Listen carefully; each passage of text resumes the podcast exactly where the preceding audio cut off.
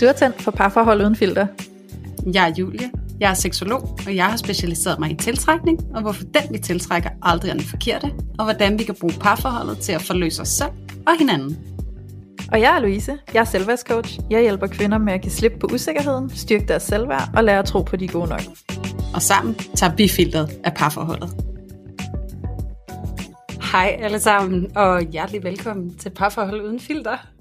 Og i dag, og jeg sidder allerede nu og griner lidt, og det gør jeg altså fordi, at Louise og jeg, vi sidder sammen i dag, og det er altså første gang siden det allerførste afsnit, og sidste gang vi sad sammen, der lå vi jo, vi sad jo faktisk ikke, vi lå inde under et ja. tæppe. Vi havde lavet sådan den mest cringe hule nogensinde, og klippet sådan en lille klipmikrofon, sådan en af de der helt små, op i toppen af teltet, hvis vi kan kalde det det. Og så lå vi derinde, og så snakker vi ind i den, og, ja. og sådan, når vi sidder og hører det første afsnit i dag, så sidder vi jo begge to og, sådan, og cringer en lille smule, fordi det, det var så bare, ja, det var altså ikke sådan, vi ville have, det skulle lyde. Øhm, men nu sidder vi her i dag for første gang siden da, og øh, lyden den er bedre, og vi er i top godt humør. Ja, og vi er også bedre. Ja, vi er blevet bedre. Ja. Vi kender hinanden bedre. Ja. Vi kendte jo heller ikke hinanden dengang. Nej, Nej. det ikke. Men det er, det er specielt, og vi har virkelig, virkelig siddet og, sådan, og skulle samle os selv og lige tage tilløb, fordi det er noget andet at sidde ja. sammen. Og jeg tror også, at I ville komme til at opleve i det her afsnit, at vi måske er sådan lidt mere fjollede, fordi det er som om, at Louise og jeg, vi har sådan en øhm, helt særlig kemi, der kommer så til udtryk på en sådan måde, at når vi ser hinanden, så får vi sådan lidt let til grin og latter. Ja, og det var dejligt. og det er så dejligt. Men, øhm, men det har også øh, gjort sådan, at jeg tror, at vi i dag har taget en beslutning om, at det her afsnit, det kommer til at have lidt en anden ordlyd. Det kommer måske til at være sådan lidt mere i den lette ende.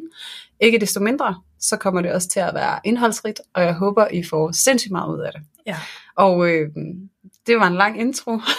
ja, og så tænker jeg, at vi kan jo bare sige, altså sådan til alle jer, der måske ikke øh, kender os helt vildt godt, der har fulgt vores rejse sammen. Altså det er ikke fordi, det er anden gang, at Julia og jeg, vi sådan i det hele taget mødes og ses. Nej. Men det er kun anden gang, at vi sidder fysisk sammen og optager et afsnit. Men, ja. vi, men vi har mødtes og hygget os mm. og bare haft det sjovt sammen. In ja. real life. Ja, men, det har øhm, vi. Så, men ja. i dag, Louise, så vi har fundet på et tema, ja. og, og vi synes jo faktisk, det er et ret interessant tema. Ja. Øhm, og det er også lidt over i sådan en jargon, som vi ikke har besøgt ret meget ja, sammen. præcis. Så, så i dag, så bliver det faktisk sådan helt damebladsagtigt. Og det gør det på den måde, at vi skal sidde og forsøge at debattere lidt, hvad er det egentlig, der er vigtigt? Er det looks og brains? Ja. Og hvad er du tiltrukket af, og hvorfor? Ja. Og øhm, jeg tænker egentlig bare, at vi skal prøve at kaste os ud i det. Jeg kan starte med at spørge dig, Louise. Hvad, hvad synes du er det vigtigste? Er det looks og brains? Eller noget helt andet? Jamen, jeg skulle lige til at sige, må jeg så godt bare fuck hele titlen op og sige noget helt tredje? Ja. Fordi for mig, der er det jo rigtig meget den der sådan energiudveksling. Mm. Det er rigtig meget den der sådan kontakt og den der connection, jeg mærker. Altså den der sådan, hvor jeg kan mærke sådan, okay, vi bonder over et eller andet her, ikke? Altså sådan, ja. vi, vi, vi, vi kan sådan ah, hvordan kan jeg forklare det? Altså sådan, vi, vi kan udveksle et eller andet her, hvor vi måske har en øh, underforståethed omkring hinanden, ikke? Det, det lyder jo lidt som om, at det du beskriver egentlig lidt er den der klassiske sådan beskrivelse af, hvordan kemi føles. Ja. Altså vi har en good chemistry ja, going on. præcis. Og der kan jeg godt mærke, at der falder mig alt det der med, at at der skal være alle de her 120 kriterier om, at du skal se ud på en bestemt måde, og så skal du have lyst hår eller mørkt hår, eller blå øjne eller brune øjne, eller du skal være håndværker, eller øh, whatever, kontormus, eller altså, det er lidt ligegyldigt, så længe at jeg bare kan mærke, at der er den der kemi og den der energi, og jeg kan mærke, at der er et eller andet der, der er spændende for mig. Ikke? Ja. ja. Det er sådan, groft sagt i hvert fald. Ja, så altså, du falder sådan helt uden for kategori faktisk. Jamen det gør jeg. Jeg, jeg smutter bare, vi ses. ja. jeg, jeg, jeg kan ikke være i det her afsnit, fordi jeg, jeg er ikke med i hulen. ah, nej, men altså, det tænker jeg faktisk, at der nok er mange, der kan genkende. Men jeg synes alligevel, det er ret interessant, det her med looks og brains, fordi jeg synes alligevel, det er et tema, der sådan øh, roamer lidt derude, og jeg tror, at sådan... Øh, overordnet er det jo meget kendt det her med, at især mænd har sådan en eller anden sådan mandehørm omkring, hun er godt nok lækker hende der, og kunne godt, og sådan, mm-hmm. ikke? øhm, og det er der jo altså også kvinder, der har omkring mænd. Oh, som ja. kan være sådan, åh, han er godt nok et skov, ham der, han er lækker. Og, Altså alle de kvinder, der ikke har siddet og set Magic Mike, ikke? Ja. Og så lige må tørre sig lidt i munden, Ja. fordi ja, så var sådan en salai, ja. der, der kom ud. eksempelvis. Og jeg kan da godt huske dengang i mine øh, pure unge dage, når jeg skulle ud på diskoteker og sådan noget, der havde jeg altså også veninder, som var sådan, øh, hvad kan man sige, afsted i byen for at finde en eller anden, de skulle hjem med, ikke? Altså sådan nærmest på forhånd var deres intention med, nu skal jeg i byen, og så skal jeg finde en lækker fyr, og så skal jeg bare hjem og knalde ham, ikke? Ja. Bare for at få noget sex. Og det, jeg forstod det ikke dengang, og i dag kan det være, at jeg godt kan forstå det, men det er bare ikke det, jeg sådan selv har et behov for. Nej. Øhm, så jeg synes, det er ret interessant det der med, at man kan være så optaget af alle de der ydre rammer og sådan kriterier til, hvordan man skal se ud, men måske også nogle kriterier til, du skal være på en bestemt måde, du skal have en bestemt karriere, du skal dit og du skal dat. Du skal Mm. passe ind i hele min lille forestilling om, hvem du skal være. Ja. Jeg synes, det er ret interessant. Så øhm, inden vi går videre, Julie, Mm. så vil jeg bare lige sådan, som vi plejer, vende bolden mod dig, og så sige, hvordan ser det ud hos dig, hvis du skal forholde dig til looks og brains. Jeg tror måske, at jeg er lidt on the same page as Mm. you are, men jeg har noget med looks. Ja. Øhm, og noget, der er interessant, når jeg siger det, det er jo faktisk, at der kommer sådan en skamfølelse frem omkring, Okay. at man, at, at ikke mand, fordi Ja. ja. nu skal jeg være personlig, men at jeg måske har et behov for en eller anden bestemt form for looks. Men det har jeg ikke altid vidst, at jeg havde brug for. Nej. Det ligger faktisk langt mere latent i min person, at jeg har et bestemt, hvad kan man sige, look, Mhm. som jeg er tiltrukket af, fordi i lang tid har jeg været sammen med mænd, øhm, som jeg var utrolig glad for, og som jeg virkelig godt kunne lide, og som var super intellektuelle, og altså, vi havde nogle gode, dybe samtaler, og kunne også have det skide sjovt sammen, og alt det her, men der var ikke en seksuel kemi. Nej. Og der hvor jeg så tror, at det gør sig gældende for mig, det er egentlig for, at der skal være en seksuel kemi med en person, så er der faktisk en krop, jeg er mere tiltrukket af end andre Mm. kroppe. Mhm. Og, og, der, der, der må jeg så krybe til kort og så sige, at det er bare aktuelt for mig, og det er det jo ikke nødvendigvis for alle, men det har jeg virkelig erfaret, fordi at noget af det, der så skete her med, med den seneste øh, partner, jeg fik, som er min nuvær- nuværende kæreste, der kom det meget bag på mig. Ja, fordi jeg havde faktisk, altså før at ham og jeg vi begyndte at være sammen, så havde jeg kigget på ham, og så havde jeg konkluderet, ham der, han er slet ikke min type. Mm. Altså overhovedet. Mhm. Langt fra. Bliver aldrig. Men ja. han er fandme sød, og vi hygger os skide meget sammen. Han er en rigtig god kammerat, ikke? Og det sjove er så, at efter jeg så begynder at være sammen med ham som kæreste, der opdager jeg, altså til min egen store overraskelse, at Gud, hvor har jeg enormt meget seksuel tiltrækning. Mm. Og det er ikke sådan ku- kun på det der øh, personlige relationelle, det er jo også hans krop. Altså sådan, jeg er meget, og det, det snakkede vi også kort om i afsnittet med Johan, altså i forhold til mit erotiske sprog, mm. så er jeg primær i polaritet, og så sekundær i krop og sanser. Ja. Og det kan jeg virkelig godt mærke, altså den her følelse af at røre ved en krop, som føles, øhm, hvad kan man sige, altså sådan ordet perfekt er jeg ikke sådan helt glad for, fordi jeg har ikke lyst til sådan, hvad kan man sige, at ophøje noget som det perfekte, men måske for mig, så det er sådan, der er sådan en perfekt følelse af, hvordan det føles at røre ved en krop. Ja. Og den måde, det, hans krop føles på, er Perfekt, perfekt dig. for mig. Ja. ja og det, og det, det har jeg aldrig prøvet før med nogen. Nej. Kun med ham. Ja. Så derfor så vil jeg sige, at det har en stor betydning, særligt i forhold til det seksuelle. Mm.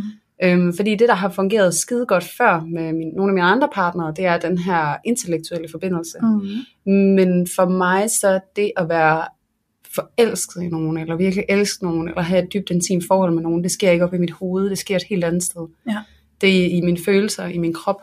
Så derfor så det, det der brains, det kan ikke gøre det for mig. Mm. Der skal åbenbart også være nogle looks, eller et eller andet sensorisk i hvert fald. Mm. Også nogle dufte og sådan noget. Det er sådan helt, åh, Ja. ja. altså sådan, ej, det dufter godt, altså, shit. Dufte kan også noget for mig. Det Ja. kan jeg sagtens erkende. Så på den måde synes jeg, det er svært at isolere det. Der Ja. er ikke sådan, det er ikke sådan either or. Altså Nej. sådan, det er bare, Måske lidt both. det er both. Det er det virkelig. Okay, men Julie, prøv lige at sige lidt mere om den der skam. Fordi jeg tænker, at der kunne faktisk godt sidde nogle lytter derude, der måske har det på samme måde, og føler, at det er lidt forkert at gå op i udseende. Ja. Hvad, hvad, hvad kan du mærke, den der skamfølelse, den siger? Jamen, den siger jo, altså jeg kan jo mærke, at det er sådan, hvis vi skal prøve at tage det i sådan, sådan en skyggeregi på en eller anden måde, så er det jo den her med, at en af mine lyse, eller sådan positive øh, egenskaber, som er en del af min maske, det er det her med at være meget rummelig. Det kan være, at vi lige skal hurtigt Ja, sådan ja, for- skygge til dem, der måske ikke lige Ja, kender skygger. altså, altså for, først og fremmest, så øh, kan du trykke pause nu, og så kan du gå tilbage, og så kan du lytte til hele afsnittet om skygger. Ja. Men kort fortalt, så når jeg siger maske, så er det alle de egenskaber, som vi er blevet anerkendt for, så at vi har, som er rigtig, rigtig gode. Det der, hvor at vores mor og far har kigget på os og sagt, ej, hvor er du bare rummelig. Ej, hvor er du positiv. Hvor er du kreativ. Hvor er det dejligt. Du er altid så glad. Ej, Mm. hvor er det skønt. De egenskaber, vi bliver fremhævet positivt på, det er typisk dem, der bliver vores maske udad til. Og det er typisk de egenskaber, som vi sælger os selv på. Øhm, for eksempel, når vi skal på en date, eller lave en, Mm. ja, lave en Tinder-profil, eller gå Ja. til en jobsamtale, eller så vil vi beskrive os selv med de her egenskaber, som er i vores maske. Ja. Tilsvarende så har vi sådan nogle skygger, og det er alt det, vi har fået at vide, der ikke er godt, vi er. Det er det, vi er blevet skammet på at Mm. være. Altså, ej, hvor er du egoistisk. Det der, eller, det gør man ikke. ej, det der, det gør man altså ikke. Ej, hvad bilder du dig ind? Puha, du skulle skamme dig, ikke? Ja. Øhm, og der kan være alle mulige egenskaber. Det kan være, hvis man er vred, eller hvis man er egoistisk, eller hvis man er Ja. ja. selvoptaget, whatever. Alle de gode klassikere. Alle de gode klassikere, så mange, mange af os døjer især med det der med egoisme, Mm. og det er også derfor, at rigtig mange af os har rigtig svært ved at imødekomme vores egne behov, fordi at vi har en fejlfortolkning af, at så er vi egoistiske. Ja, og det må vi jo ikke være. Det må vi jo endelig ikke være. Fy, ja. Puha. Men øhm, så, så det der sker lige nu, når jeg siger, at jeg skammer mig over det her med at, sådan, at måske have en eller anden præference i looks, mm. Det er, at det ikke matcher med min maske, som siger, at jeg er rummelig. Mm. Fordi jeg føler, at hvis at jeg siger looks, så på den måde, så kommer jeg også automatisk til at ekskludere nogen, fordi så passer de ikke ind i det billede. Mm. Og hvis jeg ekskluderer nogen fra, hvem jeg er tiltrukket af, så er jeg ikke rummelig Nej. eller fordomsfri, eller alle de her ting, som jeg er blevet anerkendt for at være som noget Mm. godt. Så derfor så bliver, så bliver det svært for mig at sidde og sige lige nu, og også sådan det der med, at alle kan lytte med, fordi at det, der automatisk sker, når jeg siger noget, som er modstridende i forhold til den maske, jeg har, så er det, jeg begynder at skamme mig. Ja. Fordi at det er det, der er mekanismen. Altså hvis ikke vi er det, som vi bliver anerkendt for at være som godt, men noget af det, som vi er blevet dømt for at være som noget skidt, så kommer skammen. Ja. Så, og det er den følelse, jeg kommer i kontakt med, når jeg siger, at det betyder noget for mig. ja. Ja. Fordi du føler, det er ekskluderende ikke at invitere Alle. brains kun ind. Jamen også, altså sådan, ja præcis, fordi Ja. At det handler jo, og det, og det er jo også det der med, hvis at du så sjæle i stedet for at se kroppe, så vil verden se helt anderledes ud. Mm. Og det kan jeg virkelig godt følge, og det, at, at, at sådan har jeg det egentlig også, og generelt så er jeg også fordomsfri, og er meget åben over for alle mulige forskellige slags mennesker fra alle mulige sociale lag. Jeg er også uddannet socialpædagog i sin tid, så altså sådan, jeg har mødt rigtig mange forskellige mennesker, som har rigtig mange forskellige forudsætninger for at Mm. være i den her verden, Ja. og, og haft rigeligt hjerterum til dem alle sammen. Mm. Men der er også en grænse for, hvem jeg så vil lukke helt ind i mit Ja. hjerte, altså at have et seksuel relation til. Og der, Ja. ja. der, der synes jeg egentlig, det er okay for mig, også når jeg selv sådan sidder og, og dissekerer det lidt sammen Ja. ja. med dig lige nu, så kan jeg også godt mærke, at det er sgu da egentlig også okay. Det er Altså, okay. Ja, men, men jeg, jeg kan, kan, du kan jo også godt høre, der er den der usikkerhed, sådan, er, Ja. er det okay? Må, må man godt have det sådan? Jeg kan godt have nogle præferencer. ja, og selvfølgelig må du det. Ja. Det må vi jo alle sammen, og det, altså det mest kraftfulde er jo, når vi kan stå ved vores præferencer, ikke? Mm. Når vi faktisk kan stå ved det og sige, at det er okay, at jeg har dem. Det er Ja. okay, hvis der er andre, der har fordomme mod det, men det er sådan, jeg har det. Ja. Og det bliver jo ikke anderledes, bare fordi andre har fordomme. Så det bliver kun mere anstrengende, hvis vi ikke kan stå ved, at vi har det sådan. Ikke? ja, præcis. Så der er en frihed i at turde sige, jamen det er sådan, jeg har det. Ja, man kan sige noget af det, der måske endda, altså sådan, nu har jeg ikke sådan soul searchet nok til at kunne sige det, der hvor vi sidder lige nu. Øhm, men i teorien, så hvis det er, at jeg bliver ved med at så fortælle mig selv, at jeg skal være rummelig, Mm. og jeg skal have plads til alle, og også her, så kan jeg jo faktisk risikere at gå hen og så grænseoverskride mig ja. selv rigtig, rigtig meget, fordi jeg ikke får mærket den der naturlige grænse, som jeg har, eller den der urge, som ligger i mig, altså fordi jeg Ja. gør den forkert, og så kan jeg grænseoverskride mig selv, og så kan jeg jo for eksempel være i et forhold i lang tid, med en, som jeg overhovedet ikke er tiltrukket af, men jeg skal jo være det, for jeg skal jo være rummelig. Ja. Og jeg tror, at det er jo det, der kan ske, når det hele så bare bliver en stor pærevælling af alt muligt, fordi at vi har ikke selv taget højde for, hvad vil jeg i det her? Altså, hvad er Mm. vigtigt for mig? Fordi vi måske bare er gået efter et eller andet helt andet kompas, der ikke var vores eget. Ikke? Ja, ej, og Ja. det, det er sjovt, jeg sidder, når vi snakker om det her, så kommer jeg i kontakt med sådan virkelig lidt sød historie faktisk. Ja. Og jeg håber ikke, du sidder derude og lytter med. Uh-oh. Men hvis du gør, så fortæller jeg dig lige nu, at det her, det er mig, det er ikke dig. Men den, altså det, okay, nu lyder nu, nu, nu pisker jeg virkelig også en stemning op, men altså, prøv at høre, det er så harmløst, fordi det, det, det jeg prøver at komme ind på, det er, at da jeg var en lille pige, jeg tror, jeg har været måske 6-7 år, eller sådan noget i den dur, så det sted, jeg boede, der var der en dreng, som boede ret tæt på, og han var aldersvarende med mig. Og øh, nu siger jeg ikke hans navn, bare for god ordens skyld, men der boede den her dreng, og han var sådan en lille dreng, som var meget bleg, med rigtig mange frejder, og øh, rødt stridthår. Og så tror jeg egentlig, han kom fra en familie, som du ved, måske var sådan lidt, lidt øh, lav på ressourcer, og sådan, der var ikke så meget overskud. Han gik meget for sig selv, og han lugtede rigtig meget. Uh-oh. Ja, så han lugtede, og han var lille, og han var bleg, og han havde fregner og rødt stridt hår. Mm. Ja, og vi legede sammen. Jeg kan huske, vi legede med sådan nogle øh, løvernes konge. Det var jo det helt hot dengang, ikke? Ja. Så vi legede med de der bamser fra løvernes konge ude på legepladsen. Og han blev drillet så meget af de andre børn, Ja. fordi han, han jo var, som Ja. han var. Ja. Og børn, de er jo ganske modbydelige Ja. mod hinanden, Ja. indtil de får lært, hvordan man det bedst at omgås hinanden. Men, men det, jeg gjorde på baggrund af det, det var sådan, jeg kunne godt se, du er jo ikke noget for mig Mm-hmm. det er fint, vi leger sammen, men du er ikke noget for mig, jeg har ikke lyst til. Men så for at beskytte ham, så blev jeg faktisk kærester med ham. Nå. Fordi jeg ville passe på ham og vise ham, at der var nogen, der gerne ville ham. Ikke? Ja. Men altså sådan, og det er jo også, hvor tidligt det faktisk startede for mig måske, det der med at være en redder Ja. meget mere end at være i integritet Ja. med mig selv, og så byde mig selv at være sammen med nogen, som måske faktisk ikke var for mig. Ja.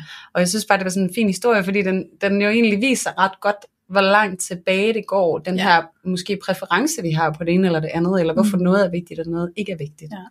For det handler jo dybest set om, hvem vi er, Ja, og ja. hvorfor vi vælger det, vi Ja. vælger. Præcis. Ja. Og det er det, der er spændende. Ja. For det er også det, der er spændende, hvis vi skal snakke om sådan noget med, hvad for en type man går efter. Ikke? Ja. Fordi nu sad jeg i går aftes over aftensmaden, og så siger min kæreste et eller andet til mig med øh, sådan håndværkertype. Hvad jeg tænkte om det, om det var sådan noget, jeg var tiltrukket af, eller om jeg gik forbi sådan nogle håndværkere og tænkte, åh, de er godt nok lækre, eller sådan Og bare, jeg bare var sådan, mm, neutral. altså Ja. sådan, jeg var sådan, det kan jeg ikke svare på, fordi det handler ikke om, hvorvidt om han er håndværker eller ej. Det handler om hans udstråling. Mm. Så han kan i princippet være øh, mappedyr, eller han kan være sportsmand, eller han kan være håndværker, eller han kan være whatever. Det handler om den udstråling, jeg mærker fra ham. Det er det, som jeg bliver sådan charmeret af og tiltrykket af, og det er det, jeg kan mærke, hvis jeg går forbi nogen på gaden. Så er det den der udstråling, der gør, at jeg tænker, uh, han virkede sådan lidt spændende, eller han var lidt lækker.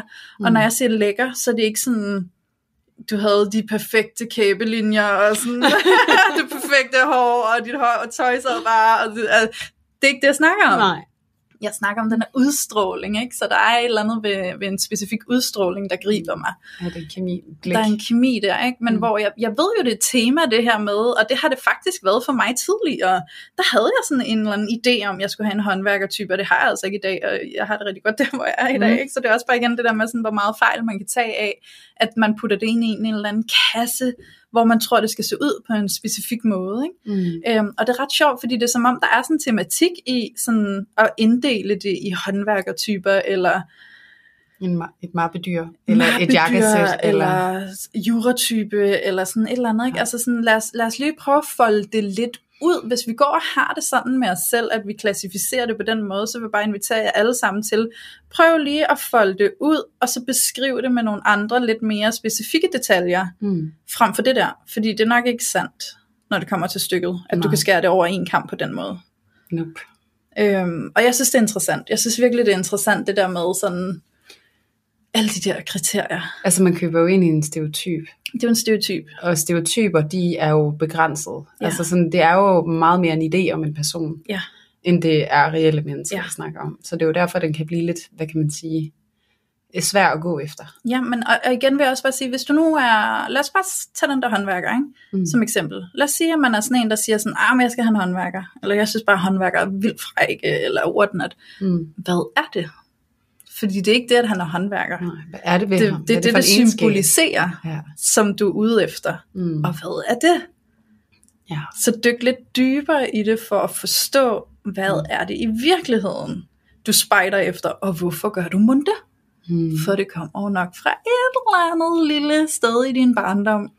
Ja, og det sjove er jo faktisk, at den der forestilling om, hvad det er, man er tiltrukket af, kan afholde en fra det, man i Ja. virkeligheden er tiltrukket af. Og det er jo det, altså, og jeg sidder her totalt front row, ja. og kan 100% skrive under på, at det i hvert fald er sket for mig. Også for mig. Ja, så det er den der med, at man, at jeg har gået så specifikt efter en type, og jeg var meget sådan, altså sådan på den der, du ved, sådan hurtig type, sådan, Ja. måske sådan rigtig iværksætter øh, fyr, sådan hurtig og smart og visionær og ambitiøs, og sådan, der, der havde jeg sådan det billede, og så sådan en, sådan flot fyr.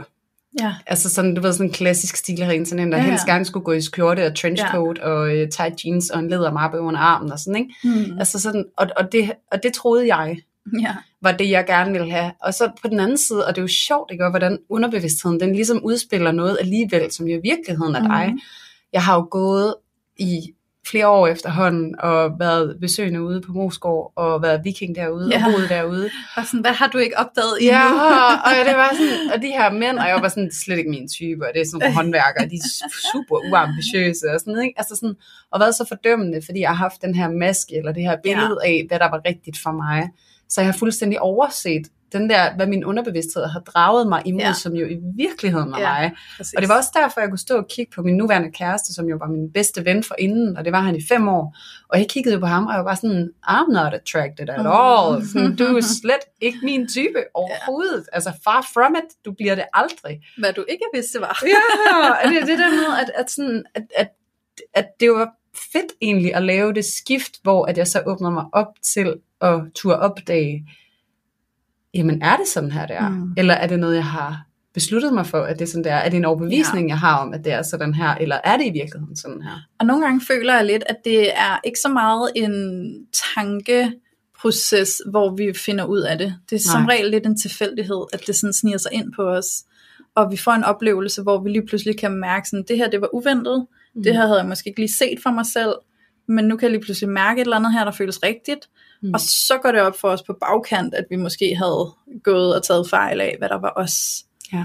Øhm, fordi jeg tænker også, altså sådan, det kunne også være lidt spændende at tage eksemplet frem med den der, øh, kan man sige, persona, du beskrev før, ikke? med den her hurtige type, der skulle være sådan intellektuel og gå i sin trenchcoat med sin mappe under armen og alt Mm. det her. Ikke? Hvad var det egentlig, han symboliserede for dig? Hvad var det, han skulle give dig? Hvad var det, han skulle gøre op for? Han skulle give mig noget eventyr. Ja, og sådan noget, du ved, sådan noget høj energi, du ved, altså sådan en, jeg så for mig sådan en hurtig type, altså sådan også noget prestige måske, det ville se godt ud. ja. Jeg har haft rigtig meget den der med, at det skulle se godt ud, at hvis Hvor- jeg havde hvor- sådan en mand her, så ville det se godt ud. ja, og hvorfor skulle du have det? Altså, hvorfor var, hvad var behovet i at, at få det?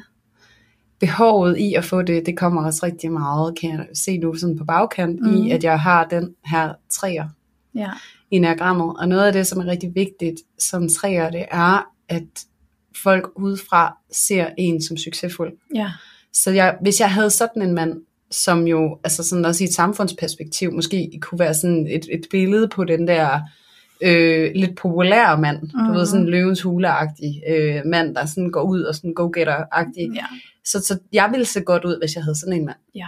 Øhm, og det jo kommer sig jo af, at, at grunden til, at jeg som træer får de der tanker eller fornemmelser af, det det, jeg skal have, det er jo fordi, at jeg jo på en eller anden måde er blevet anerkendt rigtig mange gange, Mhm. mm. da jeg var barn for alt det fine, jeg havde omkring mig. Ja. Altså alt det fine, jeg præsterede. så han skulle passe ind i Han den skulle passe ind i historie det om, at der. dit liv skulle se sådan ud. Fuldstændig. Ja. Og jeg havde jo fuld, altså, jeg havde planlagt mit liv fra ende til anden. Ja. Jeg vidste jo lige præcis, hvordan det skulle se ud.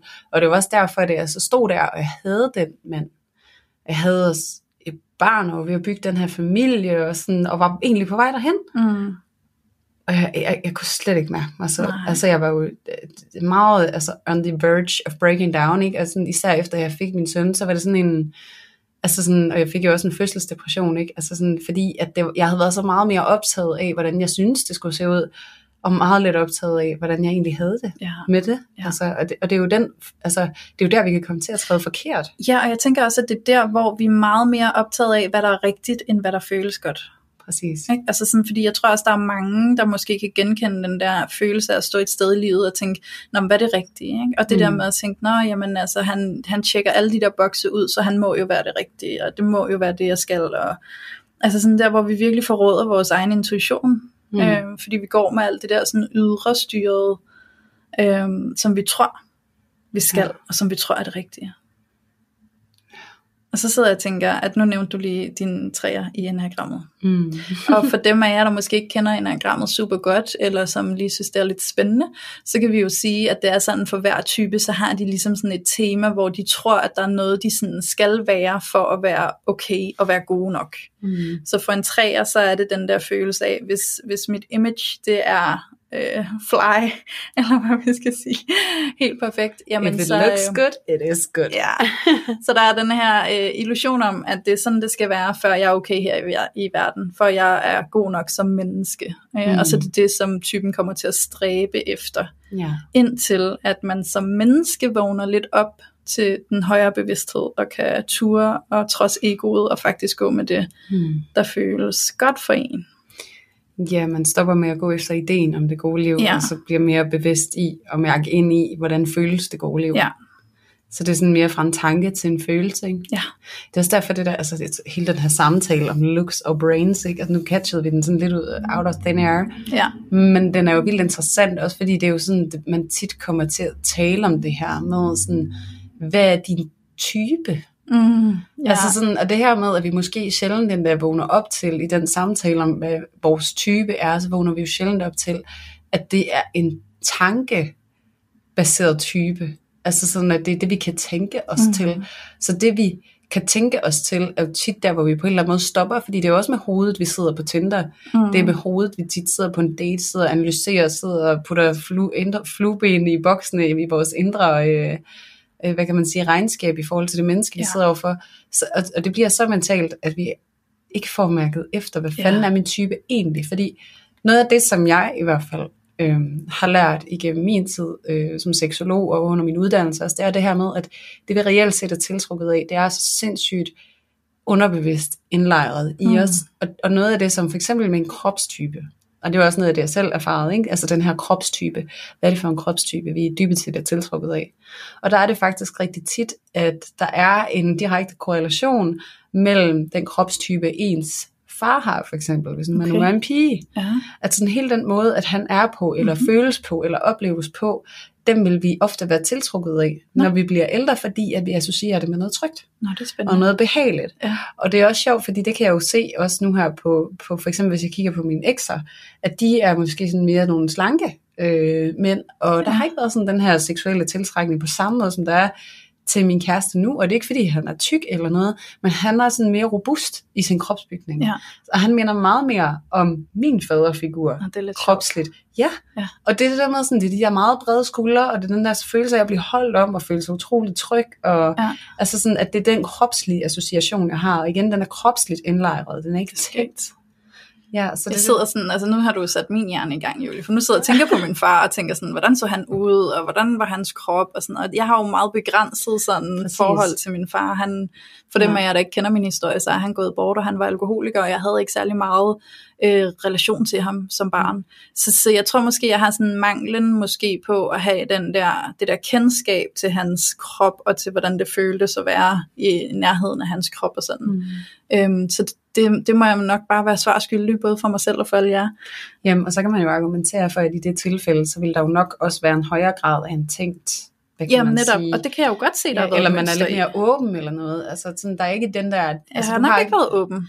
Nej. Jeg har nok mere været sådan tænkt. Ja, fordi jeg har jo, jeg har jo mm. som jeg nævnte før, så har jeg jo faktisk tidligere haft det sådan, at jeg troede, at håndværkerne, det var lige mig. Ja. Og så kunne jeg have sådan en håndværkertype. Ikke? Og, og igen, det der med sådan, okay, så hvad betyder det? Hvad er det, mm. jeg øh, sådan ligger i det, at være en håndværkertype. Og det var jo faktisk, fordi jeg tolkede en håndværker som værende dominant, værende lidt hård i det, værende en beskytter, værende en, der ligesom sådan kunne klare hele verden for mig, og sådan kunne omfavne mig, og det der sårbare lille pigebarn ind i mig, og være den, der sådan tog fat om mig, og sagde, nu skal jeg nok tage over og styre det hele og passe på dig. Mm. Øhm, og det var jo det, jeg længtedes efter i store dele af mit liv, kvæg den oplevelse, jeg havde med min far. Mm. Så det var jo alle de der sådan fartraumer, der i, værk, der i, i virkeligheden kom. Der blev repræsenteret ja, i der blev repræsenteret i den der håndværker, ikke? indtil jeg fandt ud af, at øh, altså sådan, ja, det var åbenbart ikke der, jeg skulle være. det var ikke det, jeg skulle ind i. Det var jo i virkeligheden måske en periode i mit liv, hvor jeg havde en eller anden illusion om, at jeg havde brug for den type mand, der skulle repræsentere alt det. Og så til jeg fandt ud af, jamen det var en helingsproces, jeg skulle igennem, og da jeg kom ud på den anden side af den helingsproces, så var det en helt anden type, jeg havde, øh, hvad kan man sige, lyst til at være sammen med. Mm. Ja, det er egentlig meget interessant, øh, at det bliver som indlejret på den måde, fordi ja, nu sidder jeg bare og tænker helt vildt. Og jeg, hvad var det, jeg kom til at tænke på lige før, at at der hvor jeg så var, altså sådan, nu tænker jeg, det er sjovt at stille op på den her måde, som du også gør det der med, hvad jeg tænkt og hvad jeg følt og hvorfor, og det der med, at de behov og længsler, vi har for vores barndom, dem putter vi uden for os selv i en ja. eller anden type, hvor ja. vi skal hente det derude, ikke? Du skal give mig noget. Ja, præcis, og ja. jeg tror, at det som, altså det, at jeg skulle have den der ambitiøse, fede iværksætter, løvens hulagtige mand, det er jo fordi, at jeg er vokset op med at skulle være utrolig voksen, og især den her del med, at min mor hun blev syg, og jeg tog mig af hende fra jeg var 10, ikke?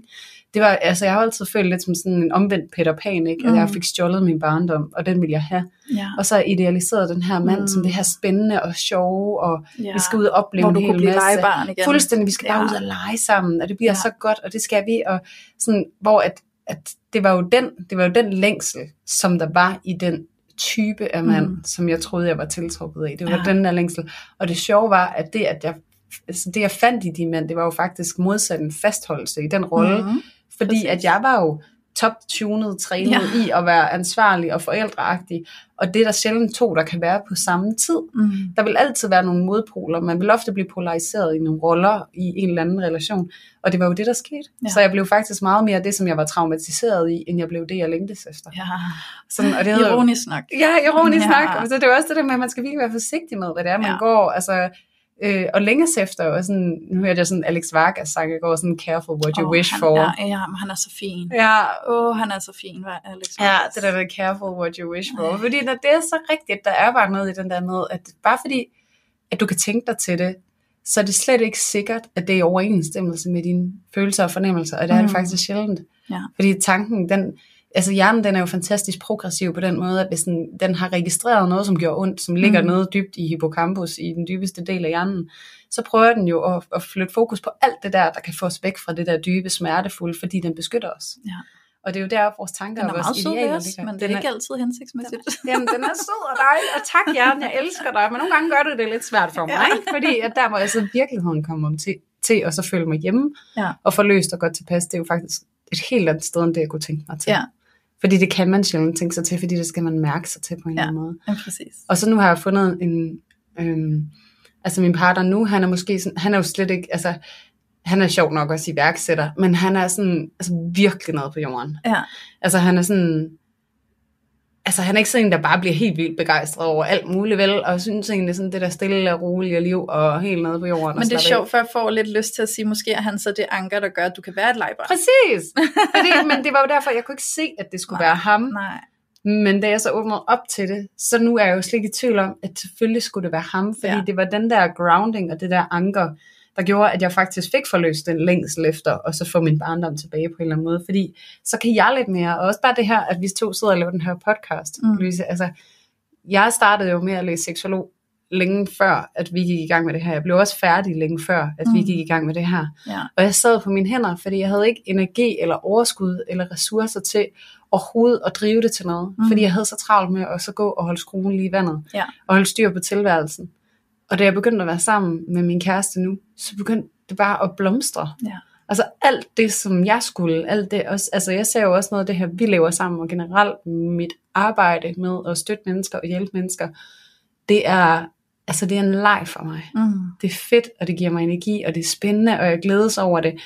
Og det er der blevet plads til nu. Ja. Fordi at jeg ikke skal bruge så meget energi ja. på at være fucking voksen hele tiden. Nej, det er så fint. Det er så fint. Men det kunne jeg ikke det, det havde jeg ikke kunne tænke mig til. Nej, præcis. Det kom, der ja. mens det ændrede det. Ja, det er jo det, det gør. Mm. Hvad er det så, du har fået adgang til egentlig? Nu hvor du ikke fik dit håndværkertype. øhm, jamen det jeg sidder og sådan kommer i kontakt med, når jeg lytter til dig, og jeg sådan tænker det ind i mig selv, sådan, hvordan har det så været hos mig, og så videre, ikke? Jamen det er som om, jeg får fornemmelsen af, som du selv siger, at i det øjeblik, at vi går efter en specifik stereotyp, der skal symboliserer et eller andet, vi føler, vi har en mangel på i vores eget liv, eller inde i os selv, mm. jamen så bliver vi fastholdt i en specifik rolle. Og jeg føler faktisk, at den gang jeg gik efter de her lidt øh, hårde håndværkertyper, som skulle kunne være på en eller anden måde den der øh, meget øh, sådan faste, sådan dominerende, øh, lidt faderrolleagtige, så blev jeg faktisk vedholdt i at være den der lille usikre øh, pige, der var sådan skrøbelig og ikke selv kunne. Øhm, og, og det resulterede bare desværre rigtig ofte i, at det også blev sådan nogle lidt... Øhm, altså nogle af de der typer, jeg endte sammen med, det, det, det blev sådan lidt, hvor at jeg måske rendte lidt øh, hovedløs rundt i alt muligt drama med dem, fordi jeg sådan hele tiden havde konflikter, der egentlig inviterede til, at, det, at mit, mit sår skulle åbne sig, altså mit mm. fars sår skulle åbne sig, for at det kunne sådan øh, blive øh, mødt på en eller anden måde over i dem, og så skulle mm. jeg jage dem som den der lille pige, der jo i virkeligheden nok har jagtet sin far på en eller anden meget ubevidst og mm. øh, underlagt måde, ikke? Altså fordi min far var ikke særlig stor, en særlig stor del af mit liv, men han var jo uopnåelig, han, han havde jo fjernet sig fra mig og rykket sig væk fra mig, han kunne ikke evne at være der. Mm. Så det var jo også den oplevelse, jeg fik med de der typer, det var jo, at de var sådan, på sin vis utilgængelige, selvom de var mine kærester. Og så kunne jeg mm. genspille og genleve hele den der oplevelse af at jage den der opmærksomhed og jage den der øh, healing fra dem. Sådan kom nu, og så giv mig mm. det, som far ikke gjorde. Ikke? Altså, ja. øhm, så jeg blev også fastholdt i den øh, meget skrøbelige version af mig, som ikke helt selv kunne. Mm.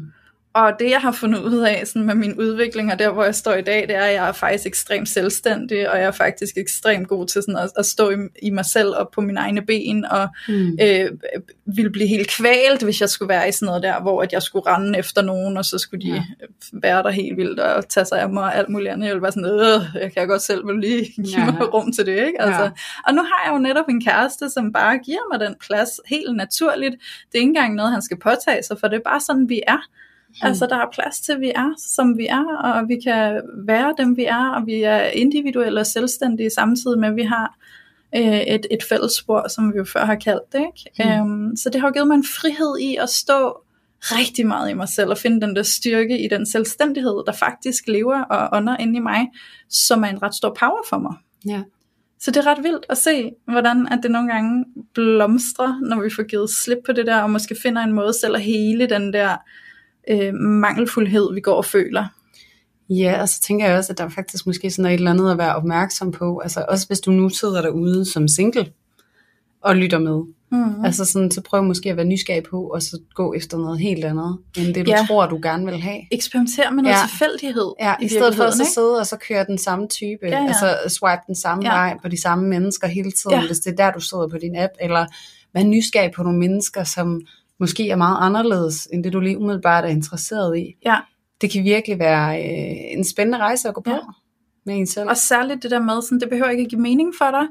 Bare prøv at tage på date med en, du ikke havde forestillet dig, du skulle på date med. Og så se, hvad der sker. Yes. Because you never know. Og det kan være, det er lige præcis der, du finder dig selv. Og det er jo i virkeligheden mest alt det, det er. Det er jo ikke ja. så meget med, hvem vi finder. Det er jo fordi, vi finder os selv. Ikke? Ja, ja, præcis. Men det er sjovt, Julie, fordi apropos, når du nævner Tinder, Mm. øh, nu ved jeg, at rigtig mange har jo erfaring med Tinder, øh, fordi Tinder jo efterhånden er den dominerende dating-app. Øh, jeg har jo ærligt talt kun oplevet at bruge Tinder en uge i hele mit liv, fordi jeg har ikke været single øh, siden Tinder kom på markedet.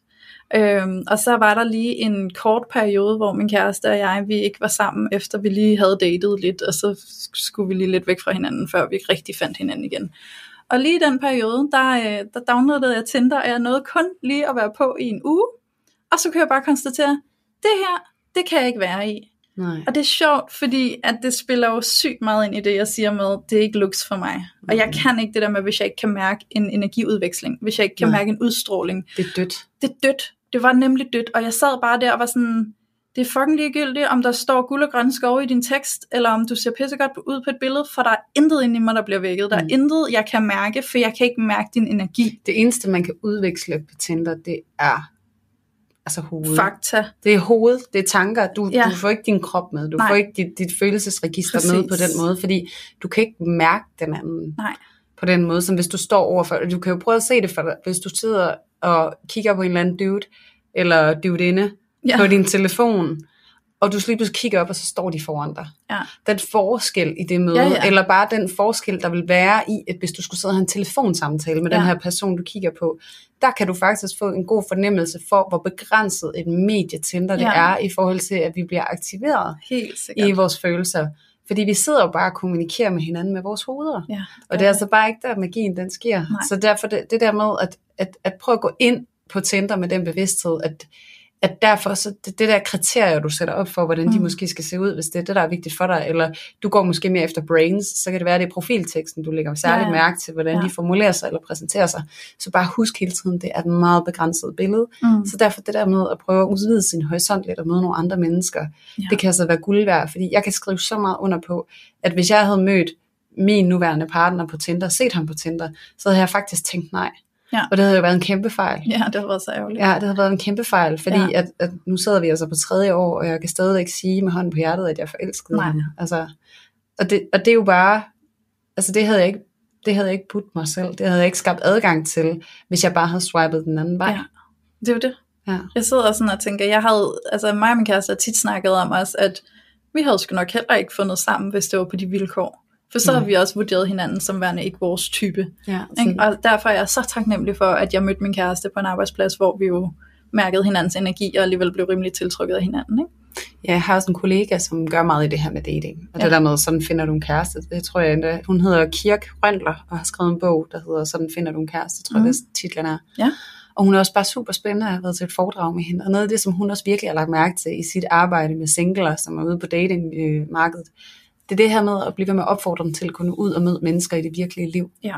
Fordi der er tit det der med, at det kan opstå, altså sådan, guys, prøv lige at høre, det tog mig fem år at finde ud af, at min bedste ven, han faktisk var, Ja. havde, at jeg kunne have en romantisk interesse for ham. Ja. Og det der med, at vi simpelthen nødt til at være omkring mennesker ude i, i virkeligheden, for at vi får aktiveret os selv. Altså ja. fuldt og helt, som vi egentlig kan mærke. Mm. Så det der med, at, at, at det er så vigtigt også, hvis du vil date. Altså sådan, jeg har virkelig tit, når jeg sidder og hører øh, masser af holdet, eller Sarmonopolet, eller Hjerteflimmer for voksne, at man snakker om det her med at gå ud og så finde dates på Tinder, hvor jeg bare tænker sådan, lad nu være. Mm-hmm. Altså sådan, find noget, du går op i. Vil du gå ud og spille badminton? Går du i svømmehallen? Skal du ud i en kajakroningsklub? Eller går Ja. du til bowling? Eller går på brætspilscafé? Eller sådan noget. Gå nogle steder hen, hvor der er en chance for, at du møder nogen ude i det virkelige liv, hvor I kunne have et fælles interesse. Ja. Altså sådan det der med at ture, og sådan, fordi det er også det der, du giver lidt af dig selv på en eller anden måde, når du møder nogen ude i virkeligheden. Ja, ja, helt sikkert. Fordi det er altså der, hvor den største succesrate den ligger. Ja. Det er faktisk ude i den virkelige verden. Og nej, det er ikke på en natklub, hvor du er stang Bacardi, fordi det er også det der med, at man har drukket sig mod til. Der har man taget en anden maske på. Det er en Mm. alkoholmaske, Ja. hvor man heller ikke ser hinanden klar. Så det der med at, at være mindre bange for at gå ud og så møde sig selv i møde med andre, mm, som vi er. Ikke? Det jo det. Ja, at der ikke skal alt det der ovenpå. Godt, men Julie, apropos det her med lige pludselig at finde en anden type, end man faktisk troede, man var til. Ja. Og så kommer i relation med den her nye type, som man ikke er særlig bekendt med, som virker uvandt for en at være sammen med. Man er måske også lige i gang med sådan at komme sig lidt over det der chok af, sådan gud, det havde jeg ikke lige set, at det var her, jeg skulle ende. Øhm, der synes jeg egentlig også, der er noget i det der med, sådan, sådan havde jeg det i hvert fald med min kæreste, sådan i begyndelsen af forholdet, der kunne jeg godt mærke sådan nogle indre øh, Øh, sådan gnidninger eller konflikter inde i mig selv over sådan, ej, hvad er det her for noget, og hvad, hvad nu det der, og sådan, ej, det ved jeg ikke, om jeg kan lide, og sådan, altså sådan den der forvirring i virkeligheden, der opstår, når man lige skal lære at se sig selv på den måde, og sådan opdage sig selv i det. Giver det mening, hvad jeg siger? Mm, ja. Ja, fordi det... Altså det er jo faktisk, at, men det er jo også tit sådan, når vi har en type, eller har besluttet os for, at det er det her, vi godt kunne tænke os, så er vi jo tit gået rundt, og så, hvad kan man sige, dyrket den tanke Ja. i lang tid, og så lige pludselig står vi over for noget, som på ingen måde er med til at dyrke tanken. Ja, Og så skal vi jo ligesom stoppe med at dyrke tanken, for at kunne tage det nye ind, ja, og det nye, det er noget, vi lige skal forholde os til, ja, altså som vi ikke har Ja. gjort før. præcis. Og det kan skabe sådan en øh, forvirring, Ja. tvivl, øh, øh, Jeg lyst til også at sige fordømmelse. ja, fordømmelse. Uh, ja. Uh, fordi jeg, jeg føler so lidt, wrong. jeg føler lidt, det, det også var det, der skete. Altså sådan den der, og jeg tror måske også, at når vi går rundt og sådan festner os selv på en bestemt type, som vi tror, vi skal have, og som vi tror er rigtigt for os, og alle de her ting, så, så tror jeg også, at det er meget naturligt, det her mønster med, og så fordømmer vi samtidig alle dem, der ikke er det. Fordi altså, du kan godt spole tiden 10 år tilbage og høre mig sidde som en ung pige i 20'erne og sige, jeg skal bare have en håndværker, fordi de der mappedyr, det er bare nogle svagpikke, det gider jeg ikke at have. Altså, det var mig. Altså, jeg fordømte wow, jo også. Er du på Vestegnen? øh, tæt på. Tæt på. ikke Det jo bare den der rigtig sådan sjællandske sådan, accent. Nu sidder jeg her som jyde, ikke? Altså, så det er jo nemt nok for mig at sige. Ja, ej, men øhm, nej, nærmere Nørrebro pige, kan vi sige. Nørrebro pige. Ja, nå. Øhm, så, så jo, jeg havde jo det der med, at øh, samtidig med, at jeg gik efter en type, så fordømte jeg den modsatte type. Og talte sådan mm. nedladende om dem, sådan, ej, de kan slet ikke styre sådan en som mig. Uh, uh, uh. Altså sådan rigtig øh, Ja. tøse tøse, ikke? Der Ja, i jeg tidlige 20'erne, kender ikke? det. Ja, og jeg tror, at da jeg så sådan øh, kommer der i slut 20'erne og møder min, øh, min nuværende kæreste, jamen så var han jo alt det, jeg for ja, nogle år tidligere end det, havde gået og fordømt. Så der var der også noget at komme over lige der. Sådan, shit mand, nu er jeg sammen med den type, jeg for Ja. nogle år siden gik og faktisk kritiserede helt vildt, og Ja. fordømte helt vildt, og talte dårligt om, og sagde var en alt muligt andet. Ikke? Altså, så, Mm. så der er altså også en tilvændingsfase, føler jeg. Det er der. Hvor at tvivl måske kan indtræffe. Den der sådan, er det så det rigtige, når jeg nu har de her tanker om sådan, altså, det kunne være sådan nogle momenter, hvor jeg oplevede, at han gjorde noget, eller sagde noget, hvor jeg lige fik sådan en, øh, hvad er det der for noget, og det var jeg ikke vant til, og Mm. jeg var vant til noget andet og sådan noget, ikke? Altså jeg tror, jeg kender det ikke så meget personligt. Nej. Men det er jo også fordi, at, at jeg tror, det der det er mere aktuelt, hvis du møder nogen sådan lidt off the bed-agtigt, som Ja. du måske vil gøre in real life, og I kender ikke hinanden i forvejen, mm. eller på Tinder, I kender ikke hinanden i forvejen. Ja. Men min situation er jo, at jeg faktisk kendte... Ja. Du var sådan lidt bedre forberedt. Ja, jeg var meget forberedt. Ja. Altså, så det, for mig så var det sådan en awakening på en eller anden Ja. måde. Sådan, at, og det er jo også det der, altså sådan, jeg synes jo, det skulle være så spændende og øh, hele tiden, altså sådan, mm. der skulle ske ting, og der skulle iværksættes, og det ene og det andet. Og så det der med at finde ud af, der hvor jeg faktisk havde det eller rarest, det var der, hvor der ikke skete ret meget, men Ja. ja. jeg kunne få lov til at være. Og der var Altså lidt sådan- ro og Ja, stabilitet. ja, præcis. Og, Så det var mere sådan en med sådan at vågne op til, hvor rart jeg egentlig synes, det havde været. Så Ja. ja. jeg havde måske sådan næsten lidt modsat. Jeg var ikke sådan, du ved, fordømmende eller noget. Det var sådan, gud, hvor er det egentlig rart. Altså, Ja. ja. sådan, det var mere sådan en følelse af en awakening på en eller anden Ja. ja. måde, jeg havde der. Ja. Jamen, det er sjovt. Fordi jeg kunne godt mærke, at i starten, der havde jeg godt nok en tilvændingsfase, øh, en tilvændingsfase med fine blomster i. Den hjalp mig i den første periode. Så kunne jeg kigge på den, når det var lidt svært. Det var en god vase. Opfordring til alle, der prøver noget nyt, køb en tilvændingsvase. Ja. Det kan virkelig noget. Sæt nogle flotte blomster i. Ej, jeg havde en tilvændingsfase, Og det var sådan en, du havde.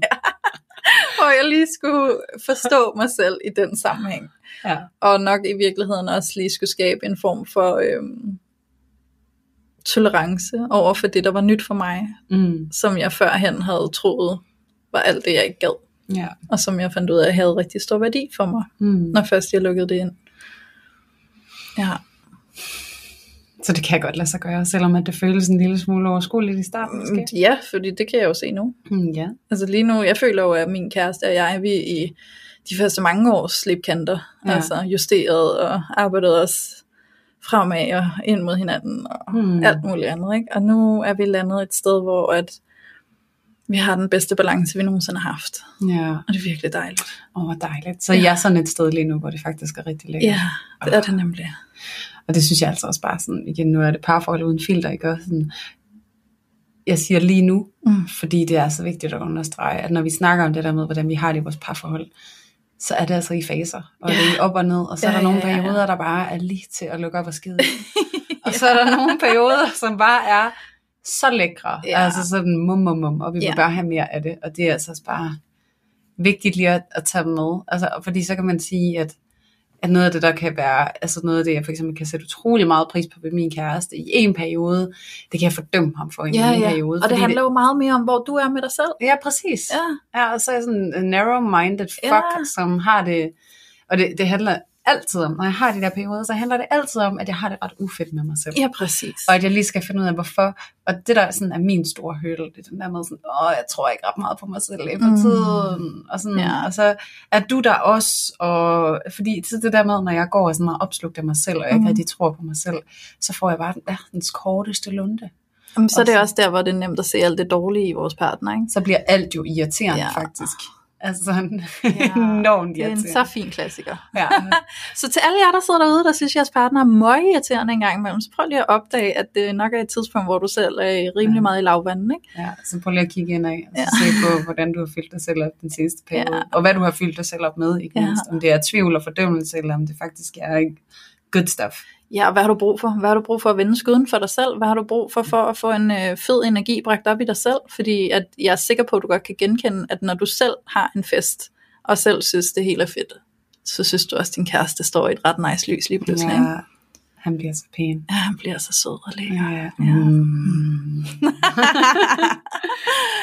Okay, så øh, det var lidt om looks and brains, eller or brains. Ja, det er jo Ja. spørgsmålet. Ja, Altså det er sådan en samlet ting jo. Ja. Dybest set, og jeg tror faktisk, at noget af det, som vi har fundet ud af, eller som vi har talt ind i her, det er jo det der med, at det jo ikke er either or, mm. men, men at det er, altså det er både og, ikke? Ja. Altså det der med, at, at det, det, man kan ikke skære det over en kamp, og nu startede jeg også med at sige det der med, at looks betyder noget for mig. Det gør det jo ikke som sådan. Øhm, men, men alligevel, så er jeg jo også blevet bevidst omkring, at jeg alligevel på en eller anden måde har en eller anden kropstype, som Ja. appellerer godt til mig, fordi Ja. ja. den symboliserer noget for mig.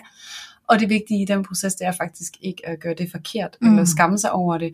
Og det der med, uanset hvad for en krop du er tiltrukket af, så er det jo fordi, der er noget i dig, som kalder på det. Ja. Og det sgu da okay. ja, Altså det skal man ikke sidde og have det dårligt med. Men det der med, at jeg tror igen, altså man kan, uan- uanset hvordan man vender og drejer den, så kan du ikke skære det ned til to aspekter af det at være Mhm. menneske, som er måden, du ser ud på, eller måden, du tænker på. nej. Det er også måden, du føler på, altså måden, du vibrerer på omkring andre mennesker. Sådan. Det er så bredt. Ja. Og der har også tit været den der floskel med sådan, for en nat vil du så en, der ser pæn ud, eller en, der er klog. Mm. Hvor det er bare sådan, Der er Det- meget dag med blad sagt. Ja, men hvor det er sådan, ved du hvad, det spørgsmål, det vil jeg aldrig nogensinde kunne besvare, Nej. Fordi jeg har ikke set det her menneske i øjnene og mærket den energi, Mhm. vi har udvekslet med hinanden. Så det, det, det, det vil jeg aldrig nogensinde kunne sige på forhånd. Og så er der nogen, der er mere tilbøjelige til at kunne sige, jo, men det kan da godt svare dig på. Ja. Og det er også fair nok. Altså, sådan, det, men det er jo bare det der med, at vi er så forskellige, Mm. og der ikke er sådan den rigtige opskrift på det. Og det faktisk kan, godt kan for nogen være rigtig svært at svare på det, og det håber jeg også, I tager med herfra, at det er jo Mhm. ikke sådan, at du skal være til det ene eller det Nej, andet. og du behøver ikke at kunne beskrive en bestemt type Nej for dig præcis. selv. Det er okay at sige, det ved jeg ikke. Jeg kan bare mærke nogle gange, når jeg møder en, Ja, og for mange hvor der er os, et eller andet. Ikke? Ja, og for mange af os, vores ægte type, ikke? Ja. Den, den kender vi faktisk ikke, fordi den ligger så underbevidst indlejret i os. Og hvor den type, vi typisk beskriver, at vi er Mhm. tiltrukket af, er i faktisk ofte er oppe i vores hoveder, i vores Ja. ego, og i Ja. vores skygger, og i vores projektioner. Og alle de her finurlige Ja. ting, som vi har med os som mennesker.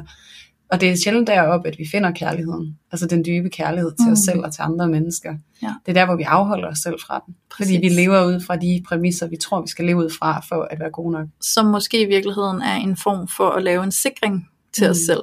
Ja. Nå jamen, hvis jeg nu går efter det her, det her, det her, så ser det sgu meget godt ud, og så virker det meget trygt, og så virker det meget sikkert, og det virker sgu som om, at så vinder jeg, ikke? Ja, og jeg ved, jeg er til det her, Ja. og ikke til det her. Ja. But you don't know. You don't know. No. Mm. Oh, that's the secret, girls and guys. Ja, You Præcis. do not know this.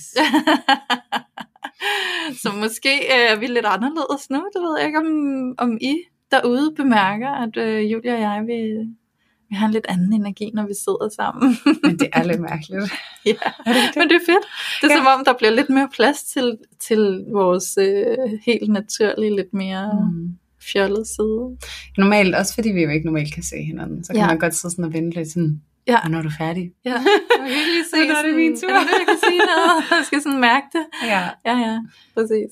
Men Altså, øh, Det, det må vi gøre mere ud af. Ja, Det kunne faktisk være sjovt at lave nogle flere afsnit sammen Ja. også. Altså sådan, og, og så vil jeg også bare sige, at nu var vi jo faktisk lige vores story her, inden vi gik i gang, og, øh, og prøvede at reach out øh, til nogle af jer. Og øh, jeg vil bare sige, at det er sådan nogle gode emner, I faktisk er kommet ind med, Ja. fordi at, at guderne skal vide, at, øh, at vi var lidt lost i dag, og vi tænkte sådan, Også fordi vi har den der jolly good attitude. Ja, ja. Når vi sidder sammen, så det der med sådan, hvor dybt skal det være, hvor profound skal det være. Det behøvede ikke at blive alt for dybfølt i dag. Nej, fordi det skal passe til der, hvor vi er Ja. også.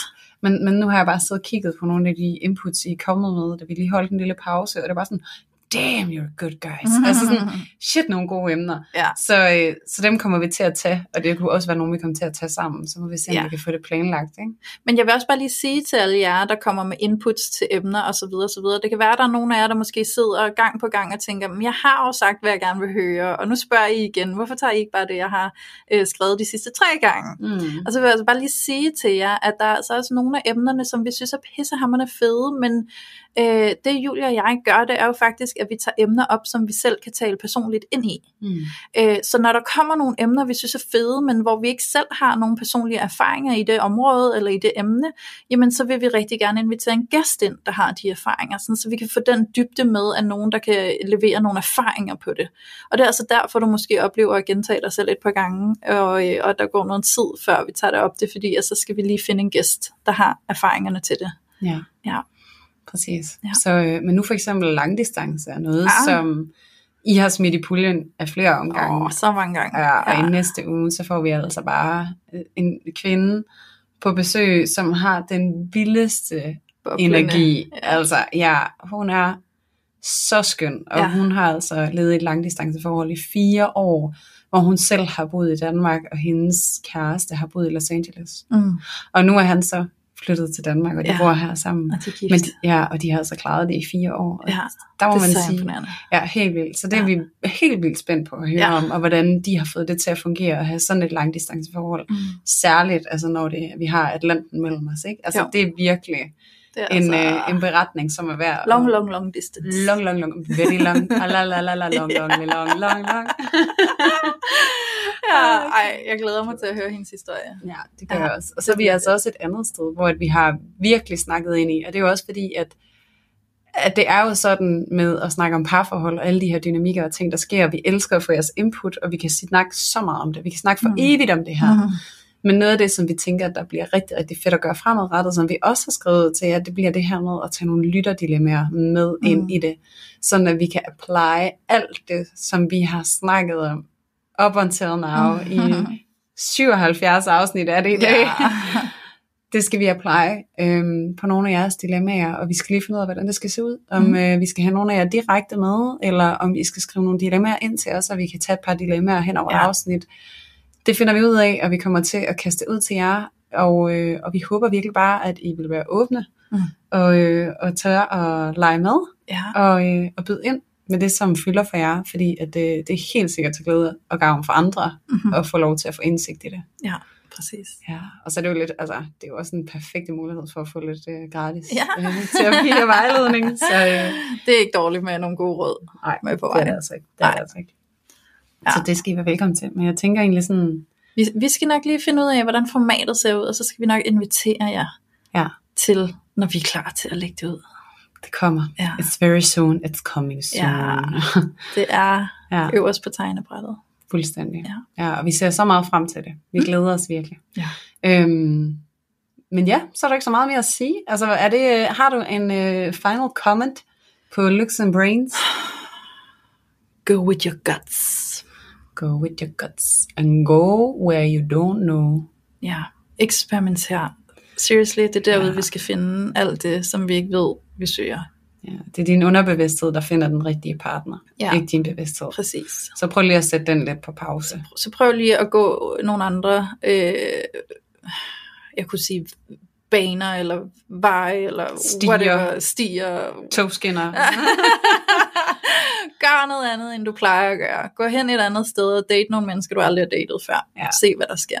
ja. Ja, Expand. ja præcis.